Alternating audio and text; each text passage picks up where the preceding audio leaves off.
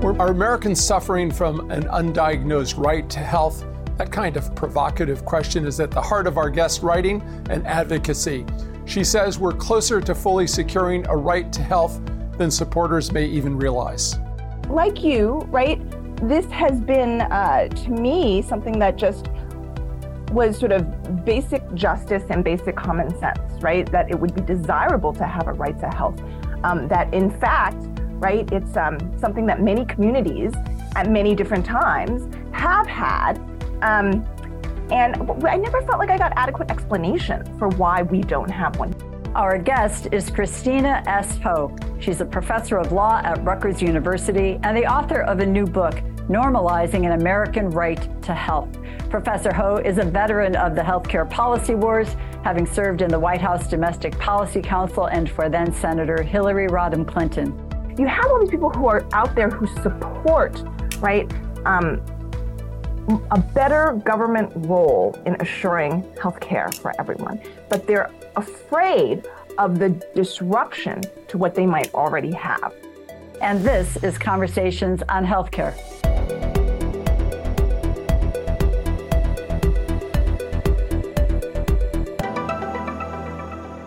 Well, Professor Ho, welcome to Conversations on Healthcare. Thank you for having me. I'm delighted to have this conversation. Oh, that's great. You know, when you talk about normalizing an American right to health, you're, you're, speaking our language. Over the last 50 years, we've been advocating, holding up the banner high that healthcare is a right and not a privilege. But normalizing is an interesting word choice uh, you use. Do you mean to suggest that thinking this way is abnormal right now? Uh, maybe uh, well, give us some more description. You know, um, like you, right? This has been, uh, to me, something that just was sort of basic justice and basic common sense, right? That it would be desirable to have a right to health. Um, that in fact, right, it's um, something that many communities at many different times have had. Um, and I never felt like I got adequate explanation for why we don't have one here. Now, of course, there's the conventional response, right? And so the conventional response is, you know, you know, of course, it's something that we would all benefit from, but it's just not possible here in the U.S. because, right? And this is this is what you usually get in response. And in fact, I've probably said this to someone myself, too. So, um, you know, I'm I'm a culprit along with everyone else.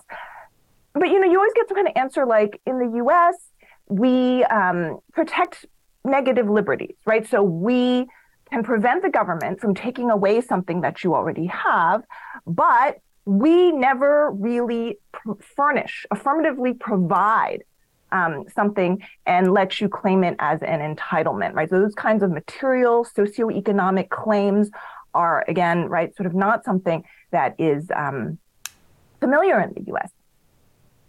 So that is just not a satisfactory answer, mm-hmm. okay? So in these past months, we have seen government mobilize nimbly, automatically, right, to to commit vast resources to bailing out Silicon Valley Bank depositors, right? First Republic Bank depositors. Um, we have something called FDIC. People can sue, right, in times of catastrophe to claim on government material resources. And, you know, I just, I see this all over for material interests other than health. And it was just not clear to me that the answer that we have been given all along was satisfactory, right? Meanwhile, right, if you think about it, health is something we already have, right? It's something that we ought to be protected from state action that might impinge, impair, or take it away from us. So let's take, for instance, fracking, right? So we know that the government subsidizes fracking, right? And it may be for good policy reasons or not, right? That can be debated. But the fact that, right, it has a whole cascade of health effects on communities sort of around the fracking sites, and then, you know, the global community at large, right, those are things that have been documented. We know even that tax inequality can kill, right? Every 10% reduction in the EITC results in a 10 in a 23.2 um, sort of uh, increase in the number of infant deaths per 100,000, right? So, so we start to sort of realize more and more about what um, a lot of government action in other areas uh, can do to affect our health. And, and I think we ought to be able to say, look, let's ha- let's let's be able to call for an accounting each time state mm-hmm. action like that takes place.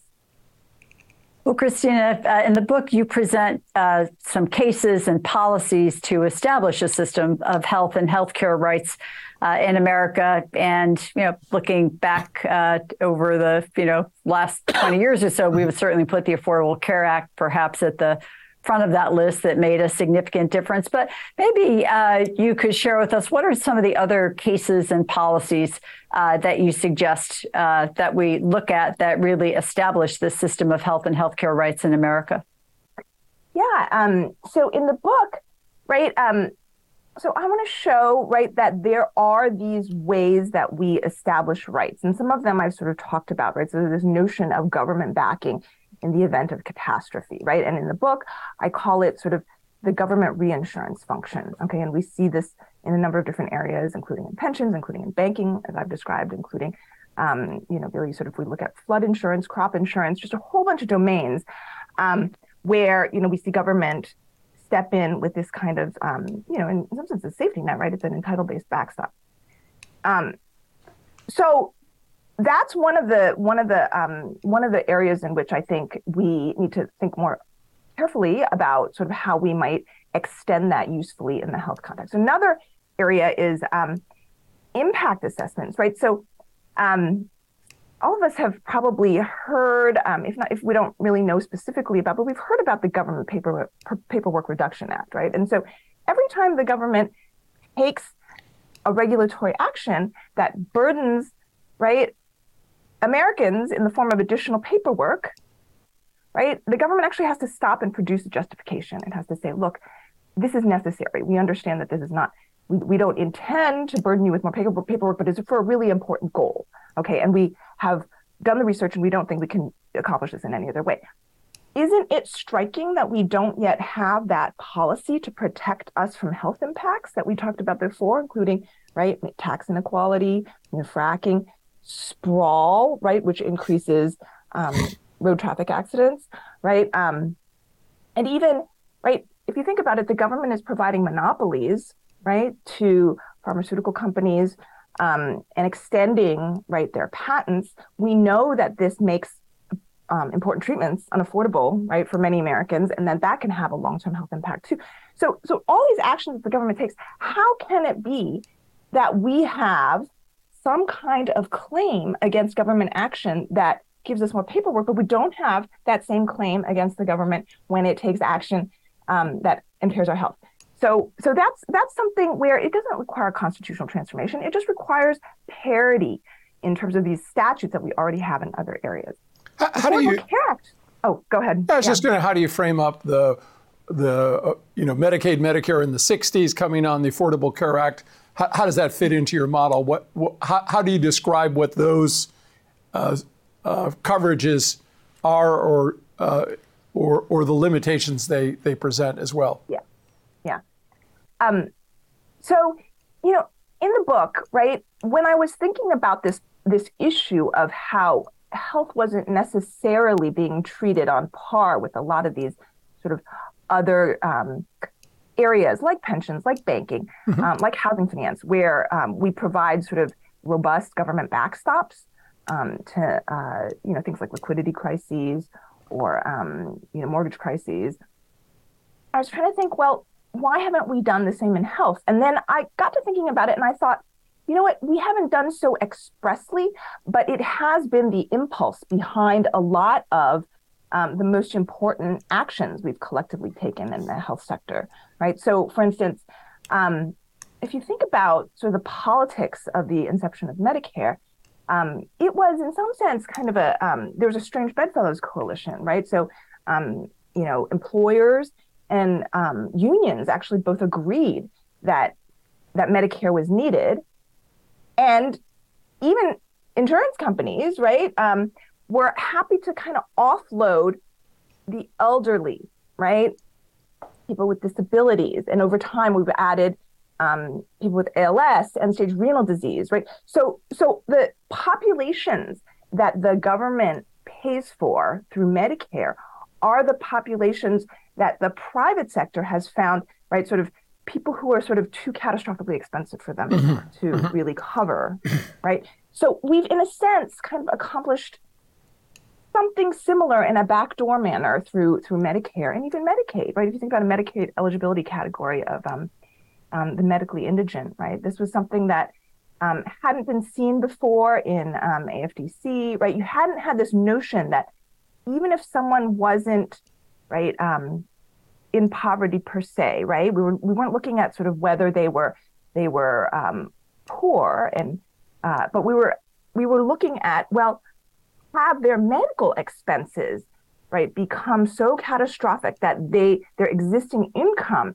is spent down to the point that they income mm-hmm. qualify right that was the notion behind the medically indigent eligibility category in medicaid so i i just started to see that there are sort of traces of this same strong impulse um, sound impulse, right, to have the government step in when sort of catastrophic thresholds are are reached. Mm-hmm. And I mm-hmm. think that that has powered some of our our um, health policies in the past. I'd like to sort of uh, build on that a little bit because it might clarify something I was wondering about. You uh, have written uh, and advocated for the United States to be the reinsurer or to reinsure America's health plans. And, you know, reinsurance means different things to different people. But I'm really curious uh, how you think that would work, and sort of what's the what's the societal benefit to the U.S. being the reinsurer. I imagine that might have a significant impact on how uh, commercial insurers did their business. But share with us what your thinking is on that, and of course, you know what what the cost uh, would be. How would that be borne? Sure. Um, so, right, this is not a new idea, right? It's an idea that has um, you know, one of the most interesting things I found out in researching the book was that uh, I hadn't known before that Dwight D. Eisenhower actually proposed right. health reinsurance, right? And so in his 1954 um, State of the Union address, right, and this is sort of post, you know, Harry Truman's kind of, um, you know, heroic but ill-fated attempt to try to achieve universal coverage, right? Um, Dwight Eisenhower doesn't want to give up, right? He doesn't want to concede, and he says, you know, look, there is something, there is an important role that the government can play in our um, in offering coverage to all Americans, and we can serve as a reinsurer. And so what he proposed, right, was that the government would step in and take over the claims that were above a certain catastrophic threshold. So high cost claims, right? So in some sense, right, similar to what we're thinking about with with with Medicare. Um, so so folks who who um, you know private insure, insurance really just um, hadn't prepared for covering and, and, and weren't necessarily in a position to be able to capitalize. But what he said was he wanted something in exchange. He said, if the government does this, right, private insurance has to make sure that it opens the doors to all the people who need health coverage. And that mm-hmm. means people you might not have covered before. That means people with pre-existing conditions. That means people who have disabilities. That means people who um, are, you know, elderly, right? And um, and so we want to open the doors to all Americans to be able to get covered, and the government is going to stand in the background to make sure that the resources are there in order to um, in order to guarantee this coverage. So so then, right, if you look at um, you know, fast forward, uh, John Kerry in twenty in two thousand and four, right, one of the centerpieces of his um, his presidential platform on healthcare um, when he was running at the time was really reinsurance to back the employer sponsored um, marketplace, right? And he he said, look, we need to be able to um, you know ensure the stability of em- employer sponsored health coverage. I mean, we sort of you know all experienced the kind of um, outcry from people who. Uh, right during the health, Clinton health reform years, and then even afterwards, we're saying, look, we're afraid of losing the coverage that we already have, mm-hmm. right? And so this was a, this was an um, an attempt, uh, you know, a policy proposal to say, look, we can stabilize that. But in exchange, right, what we want is some kind of standardization. Okay. So we want to make sure that everyone's getting the benefits that they need, right? we we want to make sure that people are not excluded. Um, and, you know, it got costed out at the time by um, Ken Thorpe. Um, and, uh, you know, so just off the top of my head, all I remember was the overall cost of the whole um, you know all of his health proposals. So there were you know a number of other items on the list, including I think uh, premium tax credits and so forth. So um, the overall price tag was something on the order of I think 600 um, uh, billion. So it's not you know, reinsurance was some some small, like some some fraction of that, right? But it's not outside the mm-hmm. realm of sort of what we're spending in other areas. If you think about just crop insurance alone, okay, so this is reinsurance for the primary private crop insurers who are taking, right, who are paying for, right, the losses that farmers experience because of catastrophe. Mm-hmm. Okay. So this parallel situation, I think we're, you know, I think it's something on the order of like 150, um, 200 billion dollars over 10, right? So, so again, right, we're not talking about orders of magnitude difference. Mm-hmm. Um, so you know, so that so that's one one answer. But just in terms of sort of what kinds of benefits we reap, um, you know, I could talk about that for a long time, but I just want to talk about one um, right now, which is um, if we can use reinsurance as leverage, which is actually what the federal government does for mortgage insurance. They actually, with the FHA, required that you know FHA mortgages, you know, be sort of 30 year low down payment mortgages, right? So you can create a standardized product. We should do the same in health insurance, and we should say you know, we can beginning to do it in Obamacare, um, do it in the um, private employer market, um, you know, do it for Medicaid, right? And say, look, the federal government stands behind these programs, but they need to offer certain standard things and they need to undertake cost control, right? The ACA marketplace, um, there are about 15 states that have waivers um, to implement reinsurance in their states to stabilize the marketplace and one of them is Colorado. And in Colorado, when they made their proposal, they had a term in their reinsurance proposal that said, you know what, um, all the uh, private um, ACA plans need to pay no more than 150% or 200% of Medicare. So use Med- Medicare reference pricing, right? This is a way to bend the cost curve, right? And only the federal government has the kind of leverage to be able to kind of set those standards. And I think, I think reinsurance is a way mm-hmm. that we begin to stitch Great. all the parts mm-hmm. of our fragmented healthcare mm-hmm. system mm-hmm. together and put us on a footing to a more unified and rational healthcare system. Yeah, it's a very interesting point. And uh, probably another one of those examples are the flood insurance that people have who live in well-off communities uh, across the, across the country. But I want to focus on one thing you advocate for, which is a required health impact assessment that would protect Americans from health harms. And you compare it to how the country already makes assessments to pro- protect small businesses from economic harm. Uh, how does a health impact assessment strategically fit into your argument as health is a right? Well, so um, well, I love that question. Part of you know, part of it goes back to kind of the impulse um, for writing the book, which I sort of talked about in the first place, which is that I'm just dissatisfied with this this answer, this conventional response that you get that, you know, well, we only do negative rights here in the U.S. And um, so that that's why we can't have a right to health, right? And I kept thinking, you know, I don't see why we couldn't do something health promoting in the form of a negative right, right? You look around and you see people's health endangered on so many fronts, right? Um, you know, gun violence, right? Um, you know, police violence, deaths of despair, right? And and you know, we try to think about well, what is it that is feeding this? Could we be examining our government policies, right, to try to make sure that we're not paying for other policy goals in the currency of lives, right? And so, so that's what I sort of began to see. I was like, how can it, how can it be that we, um, you know, force the government to take a step and make sure that every time we engage in some kind of regulatory action, that we are not unduly burdening small business. But then we don't think about, you know, vulnerable human bodies, right? Every time the government is taking a step, why is it that that um, the public at large, right, is supposed to absorb that in the form of toxic incarceration, right, in the form of um, toxic precarity at work, right? Um, all of which have been documented, right, to to have um, clear health harms.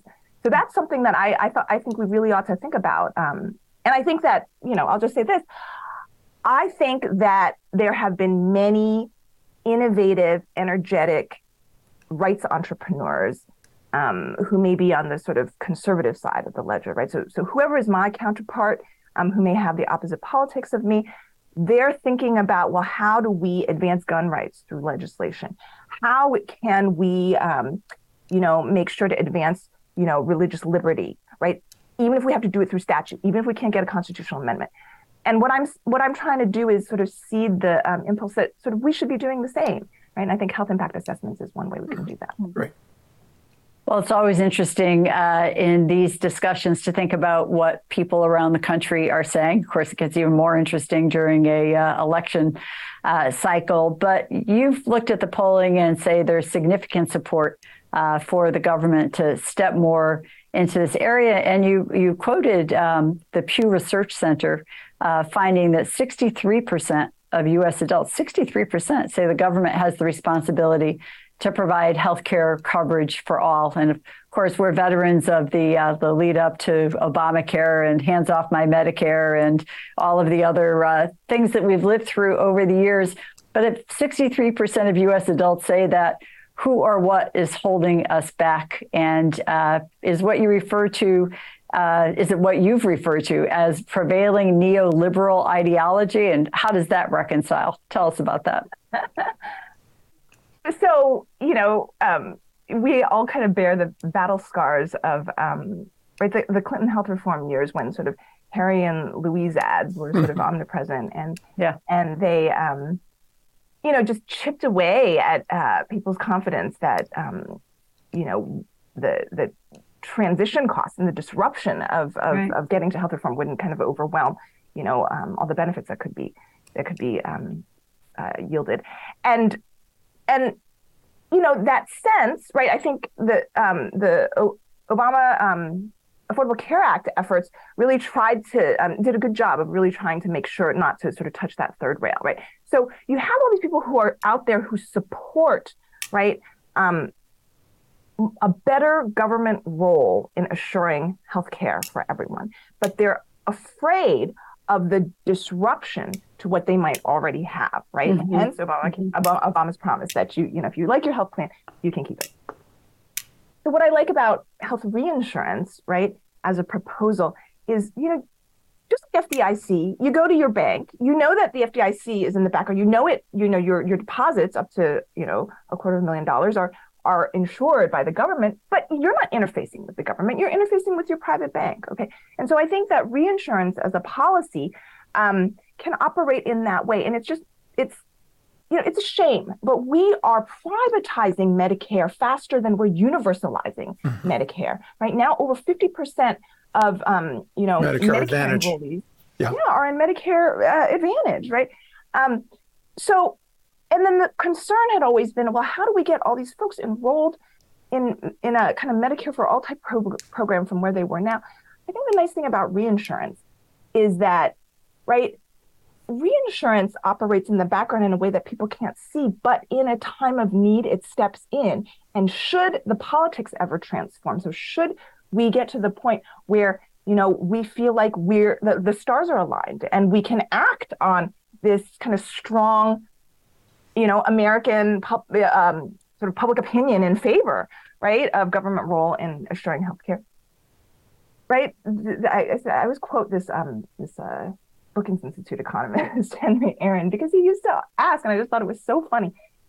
It's so so insightful. He said, "What do we call um, government reinsurance with an attachment point of zero? We would call it single single payer. So you can you can get there with less disruption right? Um, from a maybe a, a, a, foundation of government reinsurance than maybe we can right now from uh, Medicare, mm-hmm. given where Medicare is heading.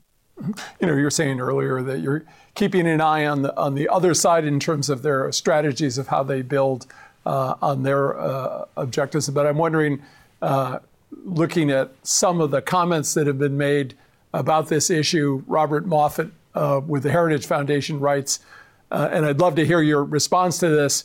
Unlimited demand at any given point in time must collide with limited supply. Access to care is not and cannot therefore be universal. No federal entitlement, such as Medicare or Medicaid benefits, constitutes an individual right understood as a legal claim to something of value that is enforceable like pri- private contract. I'm wondering how, how you would respond to that uh, proposition. So I think, you know, and I, I cannot remember who said it at the time. Um, this is in the time of sort of the Jackson Hole debates, right, leading up to um, yeah. the Clinton health reform. you know, and you know, someone said, right, we can we can all agree that it is very difficult to um, draw boundaries around. Well, what is medically necessary care, or what what is the health care that we should be entitled to? And yet, people make those calls every day, right? So, so you think it's such an insuperable problem, and yet every day we solve that problem, right? Doctors determine what is the medically necessary care. Um, courts are resolving cases every single day about insurance denials and whether they are legitimate or not. And so in the in the book, um, you know, as Margaret mentioned earlier, right, I do look at all these cases that are just, you know, workaday cases where, um, you know, either the courts say, you know, actually that care um, isn't promised under the, you know, med- medically necessary care of your insurance policy, policy, and then sometimes they say, you know, actually it should have been. And so I don't think it is as intractable as you might mm-hmm. think right? Um, and I feel like, right, we do this for all kinds of other insurance policies all the time as well. So I don't know why we couldn't do it for health, right? Why would we take it off the table completely? So I teach this class um, called South African Constitutional Law, which might sound a little bit far afield, right, from health policy, but it is squarely part of my um, agenda to try to get law students to understand that the legal system can protect socioeconomic rights, right? They, they can make these kinds of decisions every day, just like we make common law decisions about what is a tort or when contracts should be upheld, right? Or when your property rights should be vindicated, right? The courts do this all the time in a, in a, in a common law system that looks much like ours, right? In South Africa. So South Africa has a constitutional right to health, right?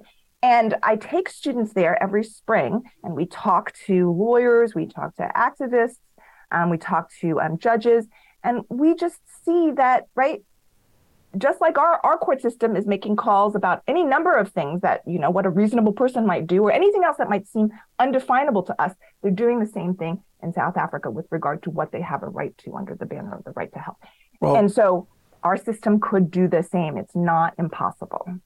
Well, one thing to add uh, uh, to your conversations uh, in that class is that the community health center movement in the United States actually came out of South Africa. Well, Christina, we really appreciate you taking the time to share the legal foundation and the arguments to back up our belief that uh, not just healthcare, but health is a right, not a privilege. And thank you to our audience. There's more online about conversations on healthcare, including a way to sign up for our updates. The address, chcradio.com. Christina, continued good luck with your work, and thank you so much for joining us.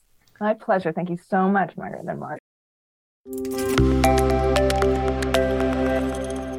This copyrighted program is produced by Conversations on Healthcare and cannot be reproduced or retransmitted in whole or in part without the express written consent from Community Health Center, Inc.